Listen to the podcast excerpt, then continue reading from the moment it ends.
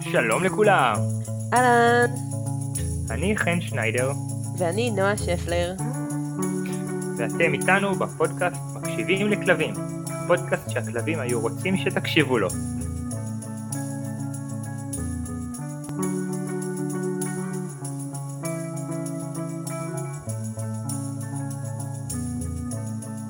אבל זה לא מתחיל אבל. או, שלום. היי חן, היי נועה, מה שלומך? אני מצוין, ושלום לכל המאזינים והמאזינות שלנו. על מה אנחנו מדברים היום? היום אנחנו רוצים ככה לדבר קצת על מיתוסים. כל מיני משפטים מוכרים מה, מהעולם, ככה גם שמדברים על פורס פרי וגם שמדברים על כלבים באופן כללי, וקצת ל, לנסות להפריח אותם, או להסביר אותם, או לדייק אותם. מה את אומרת? נשמע מעולה. מצוין. אז עם מה מתחילים? ככה, יש לי... לא, יש לי רשימה בראש של כל מיני אסורים כאלה, כל מיני דברים שבמהלך הקריירה שלי, נקרא לזה, שמעתי כל מיני אנשים שאומרים שעשו ככה ועשו ככה ועשו ככה, ואני רוצה ככה שנתחיל לדיין עליהם. אוקיי, אז נתחיל מ... מדברים די uh, מוכרים. שמעתי מכמה וכמה אנשים שאומרים שאסור שהכלב ילך לפניך ו- ואסור לתת לו לצאת לפניך מהדלת. או, ברור, כי זה יהפוך אותו לדומיננטי. אה, כשיצא לי לשאול וקצת דיברתי על זה בהרחבה, אז הדיבור הוא שברגע שאתה נותן לכלב אה, ללכת לפניך, וברגע שהוא יוצא לפניך מהדלת, אז הוא בתפיסה שלו מבין שבמהלך הטיול הוא זה שמוביל, והוא זה שמנהיג, והוא זה שהולך לעשות מה שבא לו, ואז הוא לא יקשיב לך, כי הוא לפניך ואתה צריך להקשיב לו. אמ, אני חושבת שזה שטויות במיץ עגבניות, ואני אגיד גם למה. כי עוד אין אוקיי. עוד אין אף מחקר בעולם היום שחקר את הקוגניציה של הכלבים, את איך כלבים רואים את העולם ומבינים את העולם ואיך הם לומדים וכל זה, ואמר, הכלב מסוגל לחשוב חשיבה תחמנית, מתוחכמת ומתקדמת, כמו מה שהמשפט הזה מניח שכלבים יכולים לעשות. זאת אומרת, זה יוצא מאיזושהי נקודת הנחה שכלבים יושבים בלילה ו- ומתכננים להם, זוממים להם, איך הם השתלטו לנו על הבית, על הספה, על המיטה ועל החיים.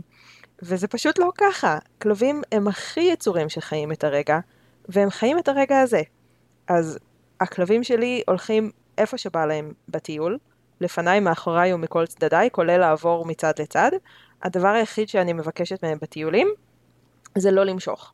אז כל עוד הרצועה מחייכת, הרצועה הרפויה, הם יכולים ללכת איך שבא להם, באיזה קצב שבא להם. אמ, אני משתדלת להתאים את הקצב שלי גם אליהם, ולא רק שהם יצטרכו ללכת בקצב של צו צולע, שזה הקצב הממוצע של בני אדם ביחס לכלב. אה, ואין לי שום בעיה שהם יעברו אותי. אני לא חושבת שזה גורם להם לחשוב שהם המובילים או המנהיגים או האלפא או כל דבר כזה. אוקיי, בואי נגיד שבמקרה הספציפי שלך, הכלבים שלך בכל זאת זה כלבים של מאלפת מנוסית רבת שנים. רוב הכלבים של רוב האדם הממוצע כן מושכים. אז אבל- יש מין איזשהו... אבל זה שהכלב מושך זה כי הוא רוצה להגיע נורא מהר לאן שהוא רוצה להגיע אליו. זה כמו שאם עכשיו אתה תיקח אותי ל, אמ, לפארמר מרקרט החדש שנפתח פה במורד הכביש, שאתמול, אתמול, שלשום הוא נפתח, ויש שם את הגלידה הכי מדהימה שאכלתי בחיים. אז אם שון עכשיו יבוא עם המפתחות ביד ונעליים על הרגליים ויגיד לי, נועה, עכשיו אני לוקח אותך לאכול גלידה, אז ברור שאני אשים נעליים הכי מהר שאני יכולה, ואני אצא מהפיג'מה ואלבש בגדים ואתארגן לצאת הכי מהר שאני יכולה. כי אני מתה להגיע לשם. אז הכלבים הם ככה רק על כל דבר בכל טיול, כי החיים שלהם משעממים, כי הם חיים בבית שלנו ולא בסביבה חיצונית אה, עשירת גירויים. או כי הם ראו את החבר שלהם מעבר לכביש, או כי הם ראו את האויב שלהם מעבר לכביש, או כי לא משנה מה הם ראו או העריכו או שמעו. הם פשוט ממהרים, אבל זה לא קשור ל... ל... למי מוביל או לא מוביל מבחינת אה, אלפא, דומיננטיות, מנהיגות וכל זה. ואם הכלב מושך, אז אה, אפשר פשוט ללמד אותו לא למשוך. זה לא כזה קשה. אוקיי, בסדר, בוא- בוא- בואי נגיד שלפרקטיקה אנחנו עוד נגיע, עוד יהיה לנו שיעורים שלמים על איך ללמד כלבים מה לעשות את הדברים שאנחנו כן רוצים, וכאלה נכון. אנחנו מדברים על על הרעיון תיאוריה, על מאחורי, ה- כן. תיאוריה של מה זה אומר מבחינת, מה זה אומר על הכלב, זה שהוא זה שמושך ומוביל ומחליט לאיפה אנחנו הולכים.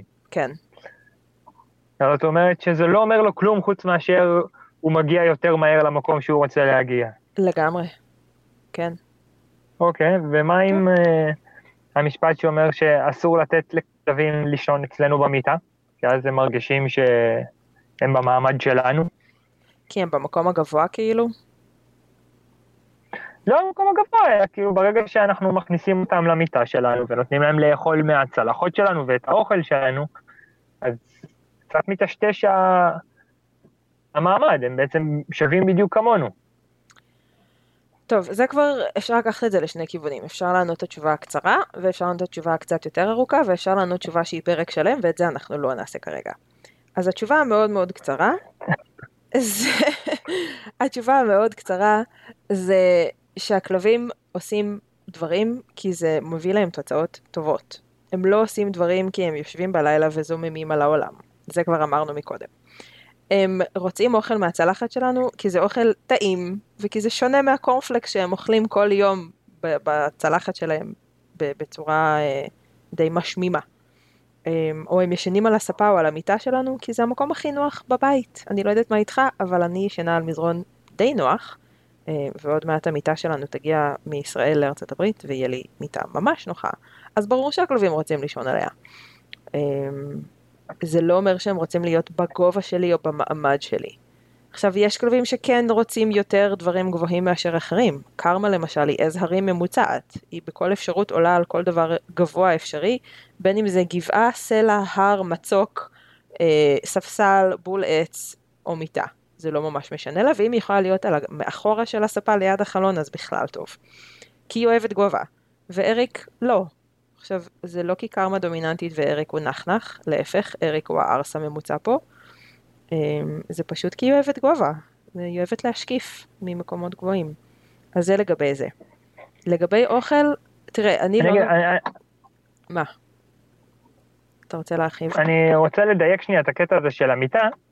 אני, אני לא מתכוון לקטע של גובה לא גובה, או אם הם אוהבים לישון במקום גבוה, זאת אומרת, תאורטית אתה יכול לקחת את המיטה שלהם ולשים להם מיטה גבוהה, אתה יכול להביא מיטת ילדים, ושזה יהיה המיטה של הכלב, הכל אוקיי. סבבה.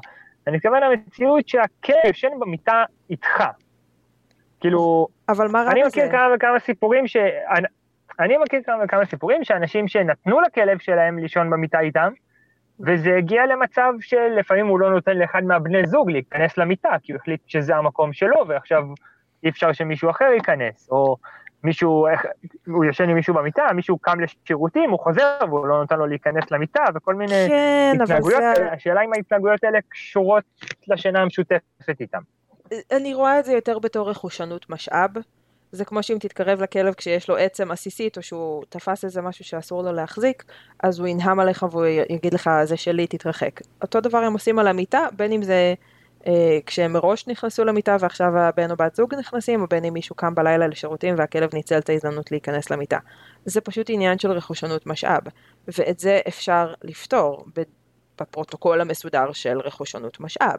אז אם יש לכלב רכושנות על מיטות, ואנחנו בתהליך של לפתור את זה, אז אני אגיד להם, כן, בואו לא ניתן לו לעלות על המיטה, לפחות לתקופה הראשונה, כדי שנוכל לפתור את זה בצורה מסודרת ובלי להסתכן בינתיים בנשיכות, ויכול להיות במקרים מסוימים שאני גם אמליץ שיסדרו לכלב אה, מיטה קבועה חלופית, ולא ייתנו לו להיכנס יותר למיטה, כי הכלב שם מאוד מאוד רגיש, וזה פשוט אה, יקל על כולם אם תהיה איזושהי הפרדה כזאת קצת בלילה, שהכלב ישן במקום אחד ובני הבית ישנים במיטות שלהם.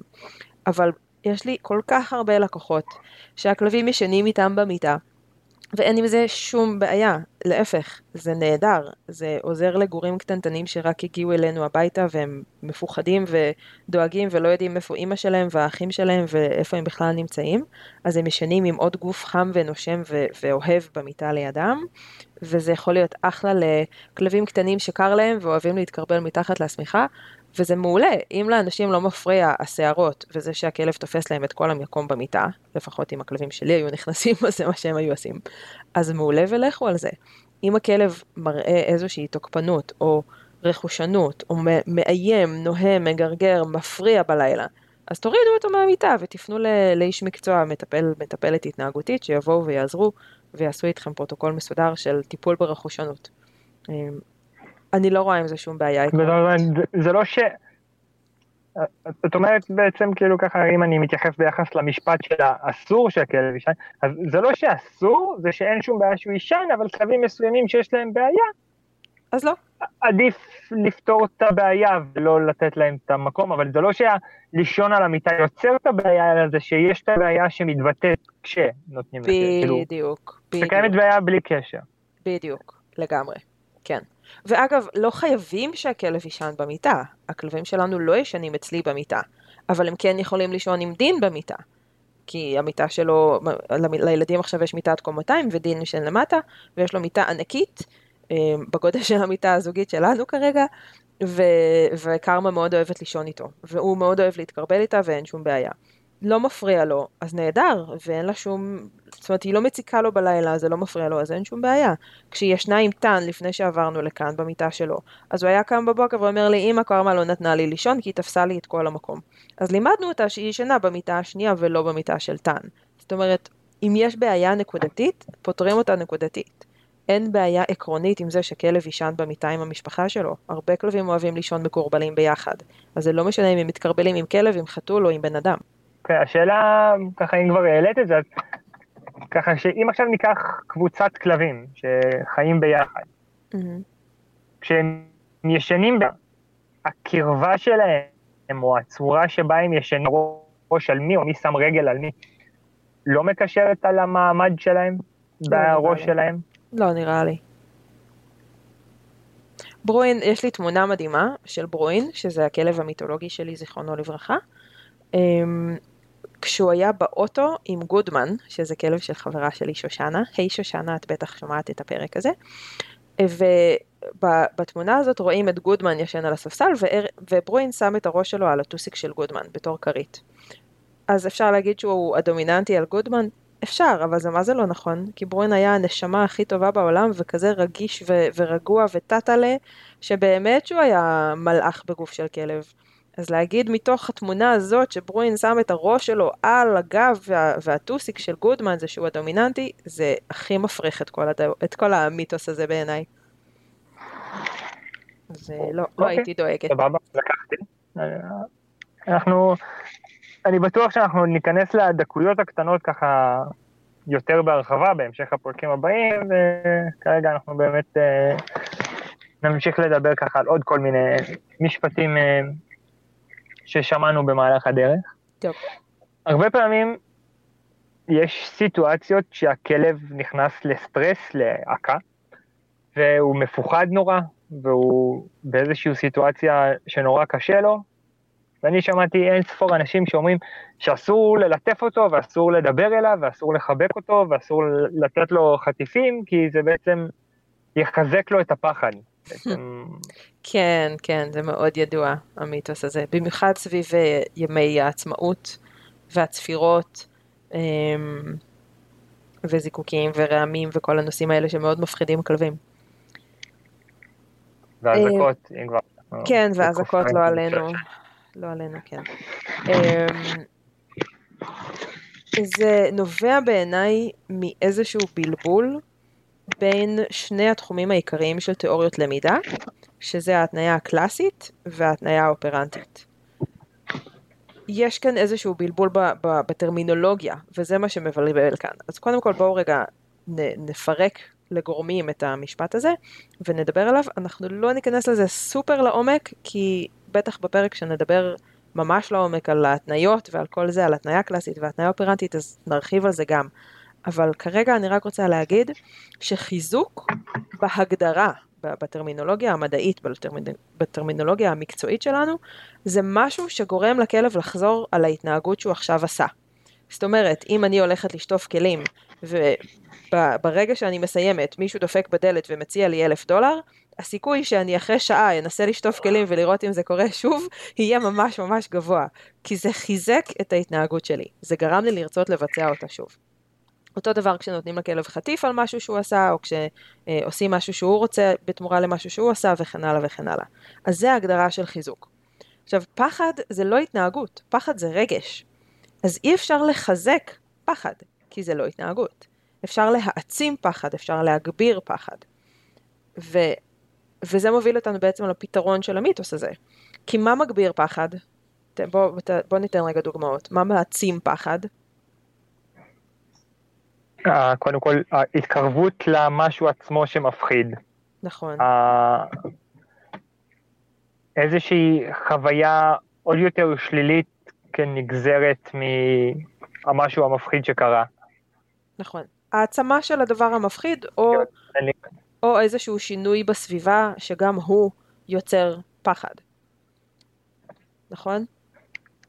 זאת אומרת, אם עכשיו, okay. אוקיי. אם עכשיו okay. כן. ילד okay. מפחד מה, מהרעמים שיש בחוץ, ואבא שלו או אימא שלו באים אליו ואומרים לו, די כבר לבכות, אמרתי לך שקט, עשר בלילה, לך לישון. אז יש סיכוי טוב שהילד יפחד עוד יותר מרעמים, כי גם הרעם עצמו מפחיד, וגם אבא ואימא שלו נכנסו בו על זה שהוא בכה בלילה והפריע להם לישון, ו... ועכשיו יש לו עוד סיבה לפחד מרעמים. אם הוא יקשר בעצם את הצעקות שלהם לרעמים. יכול להיות שהוא לא, יכול להיות שהוא יקשר את הצעקות שלהם לזה שהם נכנסו לחדר, או לזה שהוא בכה, או לזה של לילה, או לכל דבר אחר, ומזה הוא יפחד. אבל אנחנו לא יודעים בדיוק למה, איזה הקשרים י... י... יעשו כאן, אמ, אבל יש סיכוי שהוא יקשר את הרעמים, ואת הלילה, ואת הצעקות של אבא ואימא, אחד לשני. ואז הוא יפחד יותר גם מהרעמים, וגם מהלילה, וגם מאבא ואימא. אם לעומת זאת הילד בוכה כי יש בחוץ רעמים והוא ממש מפחד, ולילה וחושך והוא שומע כל מיני קולות מוזרים של רעמים, ואבא ואמא באים ואומרים לו, הכל בסדר, אני פה איתך, בוא תשב איתי, אני אחבק אותך, שם עליו ככה יד על הכתף, או מתקרבל איתו מתחת לשמיכה, מתחת לפוך, ואומר לו, זה רק רעמים, הכל טוב, אני כאן, אתה יכול להירדם, הכל בסדר. כמה מהר הילד יפסיק לבכות וילך לישון? כנראה מאוד מהר.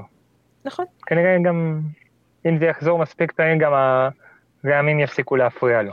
נכון, נכון. כי אנחנו מפג... מפוגגים, מפוגגים, מפיגים, מפיגים את הפחד שלו בתגובה שלנו. מפוגגים, נשמע לי סבבה. מפוגגים, נזרום עם מפוגגים. התגובה שלנו, ההרגעה, הליטוף, החיבוק, המילים הטובות והמנחמות וזה שאנחנו בעצם משרים עליו רוגע וביטחון, עוזרים לו להירגע ולהבין שאין לו ממה לפחד, זה כולה רעמים. עוד רגע זה יעבור, והכל בסדר, ו- ואבא ואמא פה לשמור עליו ולהגן עליו, והכל טוב.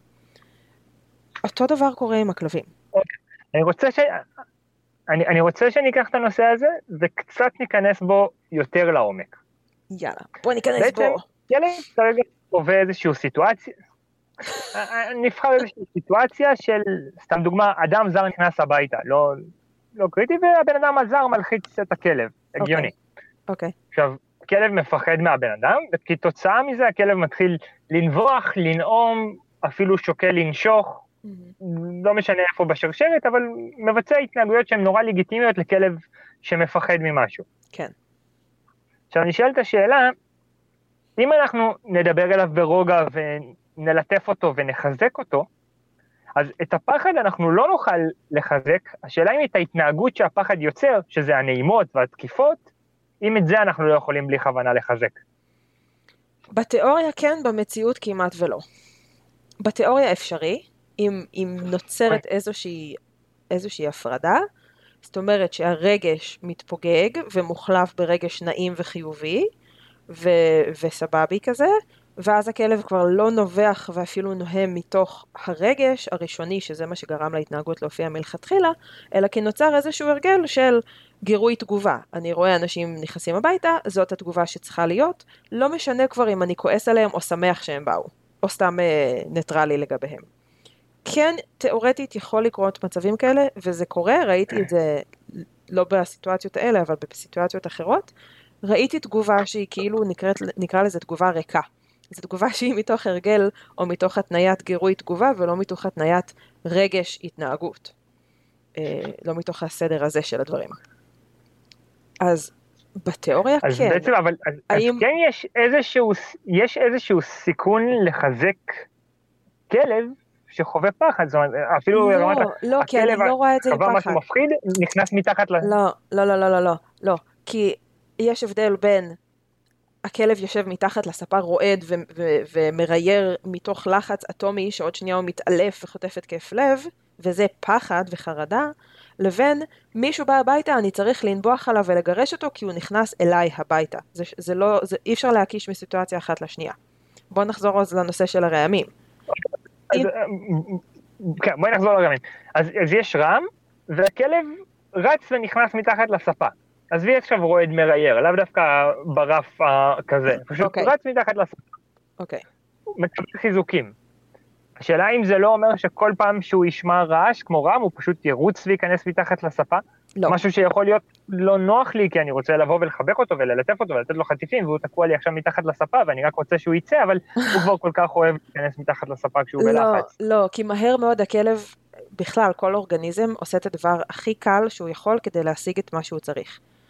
אנחנו לא מבזבזים אנרגיה סתם, ולא רק העצלנים שבינינו כמוני, אהלן, אלא כולנו כאורגניזמים עושים את הדבר הכי יעיל שאפשר. אז אם הכלב יכול לרוץ אליי, או לעמוד לי, ליד הספה ולידי ולקבל את החטיפים, או להשתחל מתחת לספה ולראות ו- ו- ולשבת שם ולהיות מסכן מתחת לספה ואז לקבל חטיפים, הוא יבחר באופציה הראשונה כי זה הרבה יותר קל. אז אם כבר חטיפים מעורבים, אגב זה מוציא אותם מאוד מאוד מהר מסיטואציות של פחד, אבל אפשר גם פשוט להתיישב בעצ- בעצמנו על הספה או ליד הספה ולהזמין את הכלב אלינו ולדבר אליו בקול רגוע ולהושיט לו יד, לא לנסות להוציא אותו בכוח מתחת לספה, חברים אל תעשו את זה, אבל להזמין אותו אלינו ולדבר איתו, והוא יצא כשהוא יהיה מוכן לצאת, הוא לא ילמד מזה תפגין פחד כדי לקבל חטיפים, זה לא משתלם לו, זה, זה פשוט לא יעבוד. סבבה, מצוין. זו הייתה נקודה שאפילו לי לא הייתה הכי ברורה, אז אני שמח שהבהרת גם לי אותה ככה עד הסוף. יש, מעולה. הו. טוב, יאללה, בוא- בואי אז נתחיל לדבר קצת באמת על פורס פרי. פורס פרי, פורס פרי. בעצם בשביל זה אנחנו כאן. אז אה, בעצם פחות או יותר מתחלק לשלושה סוגים, אלה שלא שמעו על פורס פרי ואין להם מושג מה זה, אלה ששמעו, מכירים, מבינים, מאמינים, אין לנו מה לשכנע אותם, ויש את הצד השלישי, שזה בעצם אלה שחושבים שזה שטות אחת גמורה, ויש להם אין ספור שטויות להגיד אה, על כל השיטה הזאת. כן, אז בואי נעבור על כמה משפטים ככה ששמענו בדרך על פורס פרי. אוי, תספר להם מה משה אמר לנו היום. אתה זוכר מה הוא כתב? רגע. שאמרו לו גם כבר שפורס פרי זה שטויות רוחוס... רו- אה, אה, אה. נבלעו לי המילים. נאבד לי הניסוח, נהיה לי קווץ' בראש, שיצא ב... כמו שאמר שהוא שמע משפט, שאומר, פורס פרי זה שטויות רוחניות ולא מבוססות על כלום. שטויות רוחניות, זה קרה אותי. מה רוחני בפורס פרי? מה? איפה הרוחניות פה? מה, אנחנו מתפללים לאלוהי הפורס פרי? לקרן פריור? לא הבנתי את הרעיון, אבל... מי אה, זאת קרן פריור? מי זו קרן פריור? קרן פריור זאת הסבתא שלנו, אתה לא יודע. הסבתא של הפורס פרי שכתבה אה, את אה, Don't shoot the dog. כן, סבתא Don't shoot the dog. שמעתי עליה דברים טובים. היא מעולה.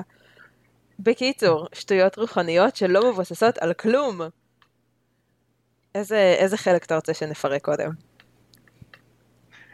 אני, אני לא יודע איך להגיב בכלל לדברים כאלה. טוב, השטויות רוחניות זה. לא, כי זה לא שטויות וזה לא רוחני. אמ, גם פעם היו קוראים לנו כת. וואי, כשהפורספרי רק התחיל אה, ככה להתפשט בארץ, אז המון מאלפים מסורתיים התחילו להגיד עלינו שאנחנו כת, שזה הכי מצחיק בעולם. כי אין, אין אף מאלף שמסכים עם אף מאלף במאה אחוז, גם לא בתוך הפורספרי, אני מבטיחה לך. זה, תשים שלושה מאלפים בחדר, יהיו לך עשר דעות על כל דבר. אמ, אז זה לא שטויות, וזה לא, זה בטח שלא רוחני, וזה לא כת, וזה גם לא, זה לא לא מבוסס על כלום, זה מבוסס על המדע, זה מבוסס על מחקרים, גם ברמת האתולוגיה, ואיך כלבים חיים, ומה המבנה החברתי של הכלב, ואיך החושים שלו פועלים, ואיך הוא חווה את העולם, וגם על התיאוריות מתחום הפסיכולוגיה, של תיאוריות למידה, שהן אומנם נקראות תיאוריות, אבל הן הוכחו שוב ושוב ושוב ושוב ושוב, ו, אמ, ואפשר ליישם אותם על כל בעל חיים שיש לו מוח, בטח ובטח על יונקים, והן מבוססות על המון, כל הדרך העבודה הזאת היא, היא מדהימה והיא בהחלט מבוססת. אני אוסיף שאם כבר אנחנו, אנחנו, אז כל הפואנטה של השיטה זה שהיא בעיקר מבוססת על להקשיב לכלב, מה שמאלפים קלאסיים לא נוטים לעשות. נכון. אבל אה, כן. נכון. טוב. אמ, מה כן. את אומרת על האמרה? האמרה הבאה. הכלב לא עובד בשבילך, הוא עובד בשביל החטיפים, ואם לא יהיו לך חטיפים, הכלב לא יהיה מוכן לעשות כלום. נכון. זה מיתוס שהוא נכון. נכון. זה נכון. אם אתה עובד זה לא בדיוק בצורה- נכון. תלוי איך אתה עובד. אם אתה עובד בצורה לא מדויקת, אם אתה מאלף מסורתי, שמתנסה בפורס פרי, ככה מלקט פירורים פה ושם ומחליט שהוא עכשיו עובד פורס פרי, אבל הוא לא באמת מבין מה זה, והוא לא מבין תיאוריית למידה, והוא לא מבין את העקרונות המנחים של הפורס פרי, ואיך לפתור בעיות שצצות בתוך עבודה עם בעל חיים, אז הוא ייתקע בדיוק בנקודה הזאת. כל עוד יש חטיפים מול הכלב, חטיפים שהכלב מספיק נכון. אוהב, אז הכלב יקשיב לו, ברגע שהוא שם את החטיפים בצד, הכלב לא יקשיב לו. זה, זה מה- נכון, מהבחינה הזאת זה נכון. כן, אבל בואי שנייה ניכנס לזה יותר, מתוך נקודת ההנחה שיש גם מאלפים קלאסיים שמקשיבים לנו, ואנחנו באמת רוצים לתת להם שנייה את התפיסת מציאות שלנו כלפי האמירה הזאת. כי בסופו של דבר, מהניסיון האישי שלי, מסוימת שאתה מנסה ללמד, אתה בתור התחלה מלמד אותה עם מלא חיזוקים, וזה פשוט קורה כמו קסם, הכלב, או בעצם כל יצור חי, פשוט נהנה לבצע את ההתנהגות הזאת. זה כבר לא קשור אם יש לי חטיפים, אם יש לי חיזוקים, אין לי חיזוקים, אם אני שם או לא שם. הכלב פשוט נהנה לבצע את מה שיש לו היסטוריית חיזוקים גדולה. נכון. נכון, וזה הפתרון למי, ל- לבעיה הזאת. זאת אומרת, אם מישהו בא ואומר לי, הכלב הזה, אוכל לא מעניין אותו, אז קודם כל, איך זה יכול להיות? כי הכלב עדיין חי, משמע שהוא אוכל מספיק אוכל ביממה כדי לשרוד, ובדרך כלל מדובר על כלבים שלא גוועים ברעב ונראים כמו שלד מהלך. אז הבעיה היא לא שהכלב לא אוהב אוכל, אלא שאנחנו לא מציגים לו את החיזוק המתאים לכלב בסיטואציה. יכול להיות שאנחנו מנסים לעבוד איתו עם הארוחה שלו, עם האוכל היבש, מול אה, חתולים בחוץ ו- ולא יודעת מה, ותחרות פריסבי ברקע. אז ברור שהכלב יגיד, עזבו אתכם, יש לי דברים יותר מעניינים לעשות מאשר לטחון עכשיו שב ארצה ורק לי ויישאר. אבל אם אני עובדת עם אוכל מטריף, שהכלב אומר, לא מעניין אותי שום דבר, אני רוצה עכשיו את מה שאתה מביא לי, אז יהיה לי הרבה יותר קל לעבוד איתו. ובעיניי, החוכמה היא לא לעבוד תמיד עם האוכל הכי משעמם שאפשר uh, ככה לצאת ידי חובה איתו. זאת אומרת, זה לא, בוא ניקח את הדבר הכי משעמם ונשלם לכלב כמה שפחות. אני רוצה להיות הבוס הזה שאתה מת להתקבל לעבודה אצלו, שאתה רק מחכה שיהיה, שמישהו יעזוב ותוכל להתקבל אצלו לעבודה, כי הבנפיטס מדהימים והשעות מדהימות והמשכורת על ממש אה, לא ליאומן, ואתה מקבל אה, תועלות כאלה וכאלה וכאלה וכאלה. זה מה שאני רוצה שהכלב יחשוב כשהוא בא לעבוד איתי. שהוא רק יגיד מתי עובדים, מתי עובדים, מתי עובדים, מה עושים היום. לא שהוא יעשה לי טובה ויצא ידי חובה, כי אחרת נכריח אותו. אז זה דבר אחד. אמ, ודבר השני, הצד השני של המאזניים האלה בין ערך החיזוק וערך ההתנהגות, זה ערך ההתנהגות. אני חייבת לבקש מהכלב שלי משהו שהוא מסוגל לעמוד בו באותו הרגע. זה לא משנה אם אתמול הוא עשה את זה נהדר והיום הוא נותן לי חצי מזה. מה שעכשיו הכלב יכול לעשות, שם אנחנו מתחילים. אז אין לי שום בעיה להתחיל סשן בחימום, כמו שספורטאים מתחילים בחימום, הם לא מתחילים מיד בדבר הכי קשה שהם רוצים להתאמן עליו היום, אלא להפך, מתחילים בחימום של הגוף ובדברים קלים. אותו דבר עם הכלב. אם אני באה לפארק ואני רוצה לעבוד עם הכלב, אני אתחיל מדברים ממש ממש ממש קלים ובקצב של הכלב. אני אתחיל מבוא נראה אם אתה יכול לתת לי קשר עין. ויש כלבים שבהתחלה זה ייקח להם כמה דקות טובות, עד שהם יסיימו לרחרח את הכל ולהסתכל על הסביבה ולהתרגל לסביבה, ואז הם יגידו, אוקיי, עכשיו אני יכול להיות איתך. וזה סבבה, זה מעולה, קוראים לזה תהליך התרגלות. אה, זה חלק מהלימוד של engagement, שזה משהו שנדבר עליו בטח איזה יום, ו- וזה נהדר. אבל אם אני עכשיו אבוא לכלב שעוד לא סיים לרחרח ועוד לא סיים להתרגל לסביבה, ואני אתחיל לעשות איתו רגלי מדוגם עם קשר עין אליי, או שב יישאר ואל תזוז כשמולו רצים 20 כלבים, ברור שהוא לא יצליח, כי לא עשינו לו חימום. וכי הציפיות שלי גדולות יותר ממה שהוא מסוגל לעשות. זה, זה ככה משהו שהרבה מאוד מאלפים ובעלי כלבים נופלים אליו. ב... ו- ואני חושבת שמכאן נופל המיתוס הזה, שהכלב יעבוד רק עם חטיף. אני חושב שבעצם זה בדיוק ה... המשפט שאמרת בהתחלה כשרק דיברנו עליו, זה שבעצם מי שחושב את זה, זה באמת כאלה שפשוט ניסו ואין להם מספיק ניסיון עם זה, והרגישו של, אוקיי, סבבה, יש לי חטיפים, הכלב עובד איתי, אין לי חטיפים, הכלב עושה מה שבא לו, וקצת לא מספיק באמת מכירים את זה. אבל uh, אני יכול להגיד שבאמת, כמו שאמרת, זה... כמובן יש סף גירוי ויש את כל הכלב האינדיבידואל וכאלה, אבל ברגע שמלמדים כלב בצורת הפורס פרי התנהגות מסוימת, פשוט באמת נהנה לעשות אותה, ולא רק בשביל החטיפים, אלא פשוט כי הוא חרוץ לו במוח, איך אני אוהב לעשות את זה, זה מתגמל אותי. לגמרי. אוקיי. בואי, בואי, בואי ככה נתקדם ונמשיך עם עוד כמה משפטים שיש לנו. יאללה. אה, יש כלבים שצריך להפעיל איתם כוח, כי רק ככה הם לומדים. כן, ו... אה, איזה כלבים למשל? מה את שואלת אותי? למה את שואלת אותי שאלות? אתה מכיר את המיתוס? על מה תמיד מדברים כשאומרים את זה? זה לא על פודלים. אה, תלוי איזה פודלים בכל זאת, אבל... אה, טוב, זה לא כן. על מלטזים. כן, לא. בסופו של דבר, כנראה שבעיקר מדברים על כלבי עבודה, על כל הכלבים הגדולים, האגרסיביים, הכלבים עם בעיות של תוקפנות, כלבים אה, עקשנים, ש... כלבים שלא אוהבים חטיפים, זאת אומרת, גם לא כל הכלבים אוהבים חטיפים, ויש כלבים שלא סופרים אנשים, כלבים שמפחדים מאנשים, כל מיני כלבי בר למיניהם, כל הכנענים, כל ה... רועים למיניהם. Mm-hmm. והדיבור בעצם הוא על זה שזה כלבים שאתה לא יכול להיות איתם קוצי פוצי וככה טיף, ככה טיף, ככה טיף, אתה חייב לבוא ולהגיד לו, תקשיב, יש גבולות, יש חוקים, אתה לא עובר את הקו הזה, לא משנה מה. אחרת הוא פשוט יעבור את הקו הזה.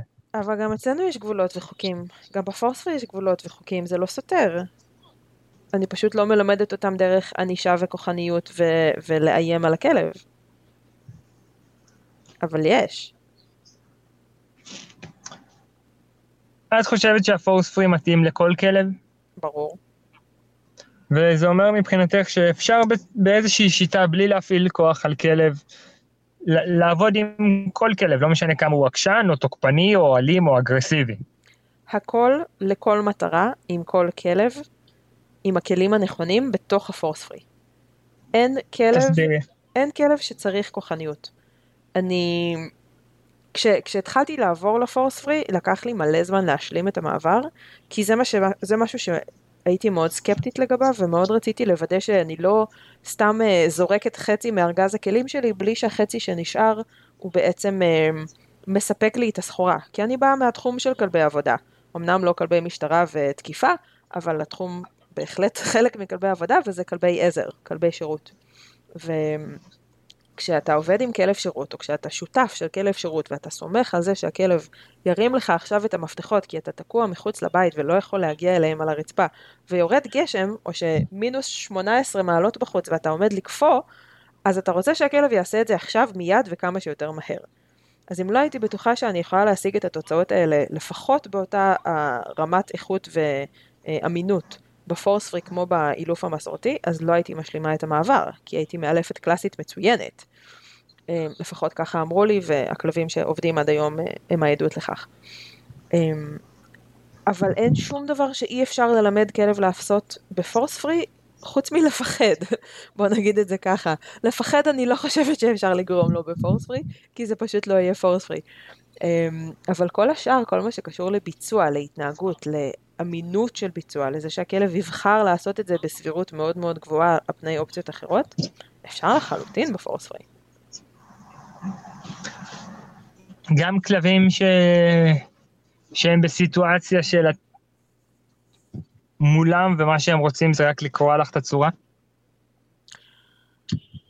כן, בוא נעשה רגע הפרדה, כי פורס פרי זה לא פוצי מוצי קוצי, זה דרך פרקטית לעבוד עם בעלי חיים, וזה דרך פרקטית מאוד אפקטיבית, מאוד יעילה. אם כלב עכשיו מנסה לפגוע במישהו, אני אעשה מה שצריך כדי לעצור את זה. כולל אם צריך להרים אותו מהקולר ולתלות אותו באוויר, אם זה מה שאני חייבת לעשות באותו רגע, לשניות האלה של להרחיק אותו מבן אדם, כולל אה, אם צריך להרחיק אותו פיזית מבן אדם, יצא לי כבר לבעוט בכלב לצערי, כשהוא בא לתקוף אותי ואת הבן הקטן שלי שהיה אז בן שנתיים. כשזה מקרה חירום, עושים מה שצריך. כי אנחנו לא יפי נפש, אנחנו קודם כל כאן כדי להשיג מטרות מסוימות, אנחנו יפי נפש כי אנחנו רוצים להשיג את המטרות האלה בדרך הכי נחמדה גם, ושיהיה לכלב כיף ושיהיה לבעלים כיף, ושכולם יתאמנו ויענו מזה ביחד.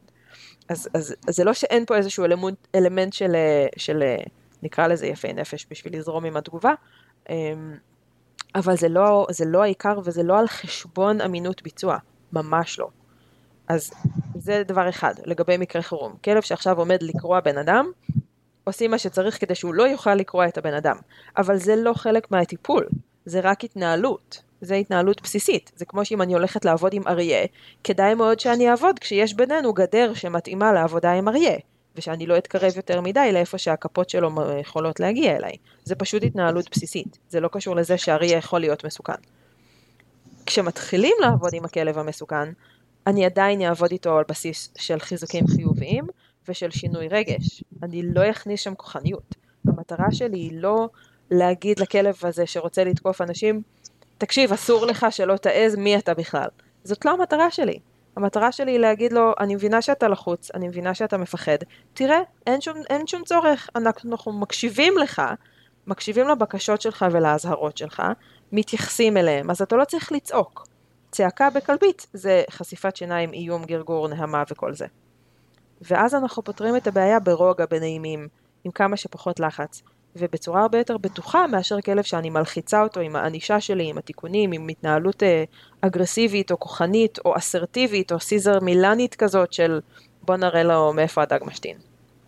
זה לגבי הכלבים התוקפנים. היה עוד אה, סוג של כלב שאתה רוצה שנדבר עליו? לא, לא, נראה לי ענית על זה, הסברת, מצוין. אוקיי, אני כן רוצה להגיד, כלבים מאוד שובבים, הרבה פעמים אנחנו מתוך תסכול מגיעים לאיזושהי צורה של ענישה, אפילו רק רגע להרים את הקול ולדפוק להם איזה צעקה, או להרים רגע את היד ולאיים עליהם, או יש אנשים שאפילו רגע מרביצים להם באף, או, או איזשהו משהו כזה, במיוחד כשרואים את זה בטלוויזיה בתוכניות ריאליטי, אה, אז זה נחשב אה, צורה חצי לגיטימית. זה לא, אוקיי? אנחנו ממש לא מעודדים פה להרביץ לכלבים וגם לא לצעוק עליהם, אבל אני יכולה מאוד מאוד להבין את התסכול הזה, של כלב מאוד מאוד שובב, מאוד אנרגטי, מאוד מה שנקרא חסר גבולות, ואז מה בעצם אנחנו עושים ואיך מגיעים לשם. עכשיו כאן יש עוד מיתוס שמתחבא לו, כי הרבה אנשים חושבים שלעבוד עם כלב בפורס פרי זה הרבה יותר איטי מאשר לעבוד עם כלב עם תיקונים, אבל זה ממש לא. כי אם אני רגע מלמדת את הכלב השובב הזה שהדבר הכי משתלם כרגע זה לשבת, הכלב לא יזוז מלשבת, הכלב יבוא אליי וישב, ויזוז הצידה וישב, וילך לשם וישב, כי הוא ינסה לראות מה הכי הכי עובד. אז מהר מאוד, תוך דקות ספורות, אני מגיעה למצב שהכלב עושה את מה שביקשתי, בלי שהרמתי את הכל, בלי שנהייתי אסרטיבית, בלי שהענשתי אותו באיזושהי דרך. אמ, זה, זה ככה לגבי עוד סוג של כלבים שמאוד מאוד נפוץ להגיד את זה עליהם, של תן לו רגע תיקון ו- וזהו, הכלב הזה לא מבין כלום, מבין רק תיקונים. לא, הוא מבין אם עובדים לעבוד איתו נכון. זהו, זה לגבי אוקיי. מצוין. למה לא? אה, טוב, יאללה, עוד משפט אחרון ככה לסיום, ו... יאללה. ואנחנו נסכם את זה. אם לא תראה לכלב שאתה הבוס, הוא ייקח בעלות עליך ויהיה הבוס שלך. איזשהו משפט כזה שאומר שכלב צריך שיהיה לו מנהיג, ואם אתה לא תהיה מנהיג כמו שצריך, ותראה לו שאתה שולט בהכל, הוא, י... הוא ייקח את המשקות לידיים והוא ישלוט. Mm-hmm. מה את אומרת על זה? קודם כל, המילה מנהיג, במיוחד בקרב אה, מאמני פורספרי, הפכה להיות סוג של אה, מילה גסה, אבל היא לא. בעיניי היא ממש לא. כי כולנו אוהבים שיש בחיים שלנו מישהו שהוא מנהיג, אה, שהוא מנהיג טוב, אוקיי? מה שנקרא מנהיג benevolent leader, מנהיג טוב לב. היי קרמה, קרמה באה להגיד לי שלום. נמאס לך, את רוצה שנסיים להקליט? כן, תכף, משפט אחרון. אז אני לא חושבת שמנהיגות זה מילה גסה. למה אנחנו צריכים מנהיג? כי זה משרה עלינו איזשהו רוגע, אוקיי? אם זה מנהיג טוב. למשל, לי יש את שון, ואנחנו חולקים את המנהיגות של החיים שלנו ביחד. שון הוא הבן זוג שלי, אנחנו כבר מלא שנים ביחד, ובהחלטות הקשות, ואפילו בהחלטות הקטנות, כמו איזה אה, מכשיר לקנות בין אה, חמש אופציות, אני אתייעץ איתו, אוקיי? כי, הוא, כי זה... כשגם הוא אומר, כן, זאת האופציה שנראית לי הכי טובה, וגם אני חושבת ככה, זה נותן לי איזשהו רוגע. אז אני חושבת שגם עם, אה, עם כלבים, זה נכון מהבחינה הזאת. של אם תיתן לכלב לקבל את כל ההחלטות בעולם, יהיה לו יותר עומס רגשי, אולי, אנחנו מנחשים, אנחנו לא באמת יודעים מה באמת עובר לכלב בראש, אז זה ככה הראייה שלי. המנהיגות אבל זה לא זה, זה סתם איזושהי תיאוריה על מנהיגות שבני אדם חושבים כי אנחנו יצור אה, מאוד ורבלי שחושב הרבה בראש שלו. אני לא חושבת שהכלבים מתייחסים לזה. למה כן כלב צריך מנהיג? כי המנהיג זה גם מי ששומר על הקבוצה שלו. על, הב... על, ה... על הבית שלו, על המשפחה שלו. אז אם אני נמצאת עכשיו עם הכלב שלי ברחוב, וחבורה של ילדים קטנים וצווחנים רצה אליו, אני בתור המנהיגה, אני בתור הבן אדם האחראי, בתור המבוגר, בתור ההורה של הכלב, ומבחינתי מילים חלופיות כל אלו, אשמור על הכלב שלי. זאת אומרת, או שאני ארחיק את הכלב, או שאני אשים אותו רגע מאחוריי כדי לקנות לנו רגע זמן, ואני אגיד לילדים, ואני אגיד למבוגר האחראי שעם הילדים, בתקווה שיש איתם מישהו, בבקשה תעצרו, אל תיגעו בכלב, הוא לא רוצה ליטופים, חכו, כל מה שאני צריכה כדי להגיד, להגן על הכלב שלי שם, שלא יתנפלו עליו עכשיו חבורה של ילדים. גם אם הכלב אוהב ילדים אגב, למשל קרמה מאוד אוהבת ילדים, אני עדיין לא אתן לחבורה להתנפל עליה בחיבוקים ונשיקות. אמ, אז זה מנהיגות. מה שבדרך כלל אנשים אומרים, זה לא, זאת לא הכוונה אבל. זאת אומרת, נכון? אמ, מנהיגות אה, במיתוס הזה היא, הכוונה פה היא למשהו אחר קצת. כן, כשאני, כשאני שומע את המשפט הזה, לי עולה בראש סקר ממלך האריות שמנהיג את הצבועים. כזה שמכפכף אותם כשהם עושים שטויות, כזה שמחליט מי עושה מה ואיך, ווואי וואי מה יקרה למישהו שלא יקשיב. זה לא מנהיג, זה דיקטטור. אז זאת אומרת שכלבים לא צריכים שיהיה להם דיקטטור. לא, כמו שאנחנו לא היינו רוצים לחיות תחת דיקטטורה. כן, אבל... לא, אנחנו לא ניכנס לפוליטיקה עכשיו, אבל כן, אנחנו באופן כללי לא היינו רוצים לחיות תחת דיקטטורה. יותר מזה, נפש האדם, ובעיניי גם נפש הכלב אולי, אם, אם לרגע ניכנס לאיזשהו דיון פילוסופי רוחניקי, סליחה. Um, הנה תכף יגידו לי ש, שפורספרי זה כן רוחניקי, אתה רואה? אני חושבת שנפש האדם היא חופשייה, ואולי גם נפש הכלב באיזשהו מקום. אז גם אני לא אוהבת שאומרים לי מה לעשות. קרמה, את מועכת אותי, רדי. הנה, קרמה עכשיו טיפסה עליי. את דומיננטית מאוד, כלבה. לא באמת. תגידי לי רגע, אני ככה סתם, כי זה קופץ לי לראש, אז נרחיב את ככה בחפירות אחרונות לפרק. יאללה. בדיקטטורה, יש אנשים שהופעל עליהם משטר דיקטטורי, והם דווקא נהנו מזה ואהבו את זה, כי הדיקטטור שירת את האינטרסים שלהם. נכון. זה יכול להיות סיטואציה כזאת גם בכלב, שלמרות התיקונים ולמרות הקשיחות ולמרות הכל ולמרות שהוא מכתיב ומחליט והכל סביבו, עדיין הכלב יהיה מבסוט, מאושר ושמח? אפשרי, בטח שאפשרי, אבל זה המיעוט. ואנחנו מדברים כאן אל הרוב. אנחנו רוצים לעשות כאן שינוי בחיים של כמה שיותר אנשים וכלבים. ורוב האנשים והכלבים רוצים מנהיגות שהיא לא שרירותית, זאת אומרת, אני לא צריכה חוקים כי מישהו החליט שאני צריכה להקשיב לחוקים שלו. אני צריכה חוקים וכללים שמשרתים את כל בני הבית. אני צריכה כללים ו- וחוקים שמשרתים את האינטרסים של כולם. אז למשל אצלנו בבית הכללים זה שמורידים נעליים בכניסה, שלא עולים על הספה עם בוץ, אה, שאם הכלבים רטובים אז הם לא עולים על הספה עד שמישהו מייבש אותם, וכן הלאה. כי זה משרת את האינטרסים של כולנו, כי אני לא אוהבת לחיות בבוץ וזוהמה, והילדים לא אוהבים לחיות בבוץ וזוהמה, ושעון וכן הלאה. אז זה, זה ככה דוגמה. אותו דבר עם הכלבים. החוקים עם הכלבים זה שאתם לא קופצים עליי, אלא אם הזמנתי אתכם לקפוץ עליי. כי אם אתם תקפצו עליי כשאני לא מוכנה לזה, אז אתם 41 קילו כלב, כל אחד מכם. ואני אפול, ואז לא יהיה לכם אימא, ואז לא יהיה מי שיאכיל אתכם בערב, ואז אתם תבכו ותהיו עצובים. אז החוקים שלי של אל תקפצו עליי בלי הזמנה, משרתים את הכלבים לא פחות משהם משרתים אותי. אז זה לא שאין חוקים וגבולות, אבל הם צריכים להיות הגיוניים ומתאימים לסיטואציה, לכל משפחה. אמ, ואני לא צריכה דיקטטורה כדי שיהיה לנו חיים טובים ביחד. כן, אם אנחנו באמת מדברים על למצוא את הדרך שמתאימה לרוב הנפשות, אז כן, לא, אני ללא ספק אה, איתך בגישה של אנחנו לגמרי בכיוון. כן. וכן, כנראה שיש את המיעוט ה... שהם פשוט כאלה, שחוו חיים כאלה או אחרים, שיכולים להתמודד עם uh, תוקפנות, אגרסיביות, עם דומיננטיות, עם כוחניות, עם תיקונים, והם עדיין יהיו שמחים ומאושרים, אבל הם באמת הבודדים הספורים. זה כמו שיש אנשים שבוחרים לשרת בצבא קבע, למרות שזו מסגרת צבאית, שהיא לא משאירה יותר מדי פתח לחשיבה עצמאית של החיילים הנחותים בהיררכיה, בוא נגיד את זה ככה. ויש אנשים ש, שפורחים שם, וזה מעולה להם, והם עושים איזה קריירה מפוארת ונהדרת, ו, ואחלה וטוב להם. ויש אנשים שמתים לצאת מהשירות החובה שהם uh, תקועים בו מבחינתם.